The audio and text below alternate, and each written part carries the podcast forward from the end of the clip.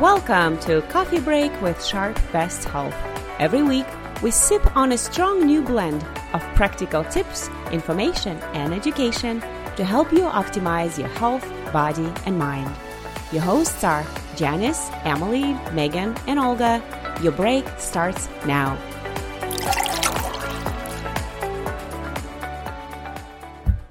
And welcome to another ep- another episode of Coffee Break with Sharp Best Health. This is Megan Sperling, and I'm here today with a very special guest, Don Carl. Hi, Don. Hey, how's it going? Uh, pretty good. How are you today? Good, good, thanks. Good. So we are so lucky and grateful to have Don in the studio with us today because he's going to talk to us a little bit about safety at Sharp Healthcare. And the reason for that, the catalyst of this, uh, was the realization that we're approaching June. Right now, at the time of recording, it's May 29th, but June is fast approaching and it is National Safety Month, isn't it, Don? Yes, it is. The whole month. Yeah, the whole, all month long. So, Don, for, I think you're pretty famous at Sharp. For, for those who don't know you, would you mind telling the good people out in podcast universe who you are and your role here at Sharp? Well, I am over the environmental health and workplace safety program at Sharp Healthcare. I've been here since uh, um, 1989. I say that grudgingly. Um, 2089 hasn't happened yet, but um, and so I've been in several roles, roles here at Sharp Healthcare, um, from injury prevention, ergonomics, uh, safety, and then in this most recent role. Perfect. And, you know, Don, you and I have worked together a lot uh, over the past couple of years around uh, sort of how safety and wellness come together. So I'm looking forward to kind of talking to you about that as well. But maybe a good place to start would actually just to be, just to sort of chat with you a little bit about uh, um, Employee Safety Month. Uh, you know, why does Sharp celebrate it? What does safety mean to Sharp Healthcare? As, as part of the environmental health and workplace safety program here at Sharp, we have several programs that we are um, over, and we one of them is the safety management plan, and that really focuses on injury prevention mm-hmm. um, as well as safety for patients, visitors, physicians, and staff.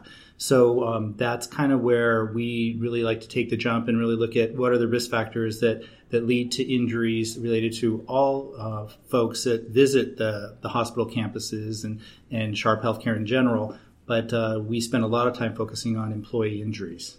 And I think that the great thing about Employee Safety Month is it's sort of the a good time to sort of stop it and remember the importance of safety. And the way that that's being done, I think um, I've seen this year, and I think in past years, is doing more education around safety. I've seen some stuff come out um, through uh, Sharp Communications, at least a few things.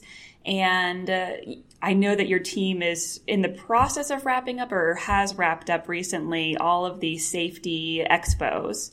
Uh, is that correct, or are there still more expos coming down the pike? Yeah, we're pretty much. I think we have one more, I believe, at Grossmont in June, and uh, we're really looking at all the different injury types um, and have the opportunity to kind of sell and educate to staff the potential risk factors with each injury type. We have uh, I don't know if everybody's aware, but we have employee safety action teams that really look at the top five injury types here at Sharp. Those include repetitive motion injuries, blood body fluid exposures, slips, trips, and falls, patient mobilization injuries, and uh, workplace violence, um, specifically related to you know patients who are combative or assaultive. Yeah. And are those the uh, injury types that are the most common at Sharp, and that's why the five injury work groups exist around those subjects? Yeah, and what we've done is we've created toolkits with, with each of the work groups to address, you know, what are the most likely risk factors, what are the strategies uh, leaders can take when they're training their staff, and um, strategies employees can use too to reduce the risk factors. The, I think the last tool that was completed was the slips, trips, and falls, and that looks really good. And that was just recently published on SharpNet on the safety employee safety page. And so, if people wanted to access those toolkits, uh, would you say just sort of searching employee safety on SharpNet would be the best place to get best way to get started? Yeah, if you just click on S for safety, and then it's there's the employee and patient safety. Select the employee one, and then I'll get you where you want to go. Um, and it'll link you to all the different injury the initiatives I think are on the left hand side on the index, and you can select that, and it'll take you right to that that information. Perfect. Uh, so thank you for that.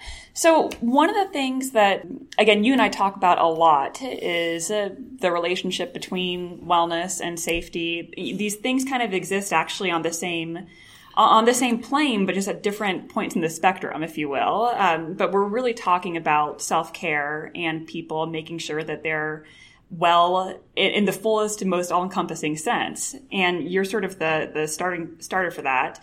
So in terms of that relationship between health and safety wellness and safety what are the things that you kind of think of first or the things that you want most people to think about first? You know what? I think you know in, in working with you through the total worker safety health and wellness um, strategy what i see is there's a component related to mindfulness, being present in what you're doing. Right. Uh, fatigue. Some of the shifts are eight to 12 hours of intense, um, either physically or mentally demanding, and um, being in a hurry. I mean, we see that when we do our investigations and identify causal factors, it's usually one of those three things that has at least some part in in the the cause that, yeah. that resulted in the injury. So. So practicing mindfulness and, and just sort of being in the present moment is a huge, huge component. And you're right, there is a lot of overlap in terms of you raising awareness around that and us wanting to encourage mindfulness. This feels like a good moment to plug Will. So to those out there in, in the uh, world listening,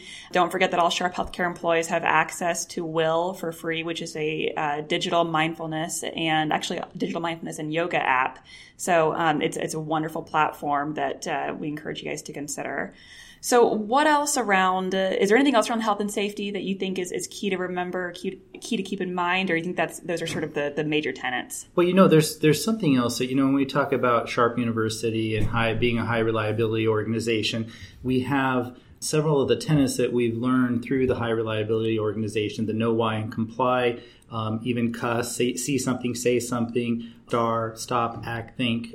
You know, these issues, if we were to apply a lot of these concepts that we learned in our high reliability training, we would not be having a lot any of the risk factors that we we've been experiencing, and we would have definitely a, a reduction in injuries as a result. So.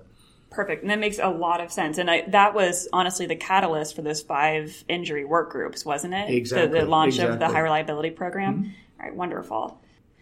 So, Don, if there were, let's say, three or four things uh, that uh, you want Sharp Healthcare employees to know about being safe here at Sharp Healthcare, what would those things be? Really, you know, as I mentioned previously, being in a hurry is really problematic. A lot of times you need to stop and really reflect and before you act. Uh, that's one. Being mindful definitely is really important. That really relates to number one. Um, see something, say something. We've run into issues where people feel uncomfortable escalating things um, and actually put, you know, calling a timeout to when things are not safe or they have concerns about process or don't understand. And then the last thing is, you know, making sure you have the right tools to do the job. If you're going to mobilize a patient, you have lift equipment available uh, why aren't you using it? Sure. So absolutely. There you go. That's perfect. Uh, all right. Well, great. Um, well, Don, thank you so much uh, for joining us today on the podcast.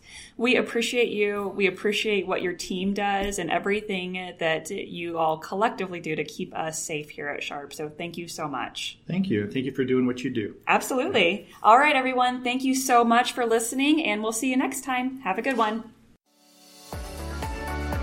Download this episode and find more great information on health and wellness by visiting Sharp Best Health on SharpNet.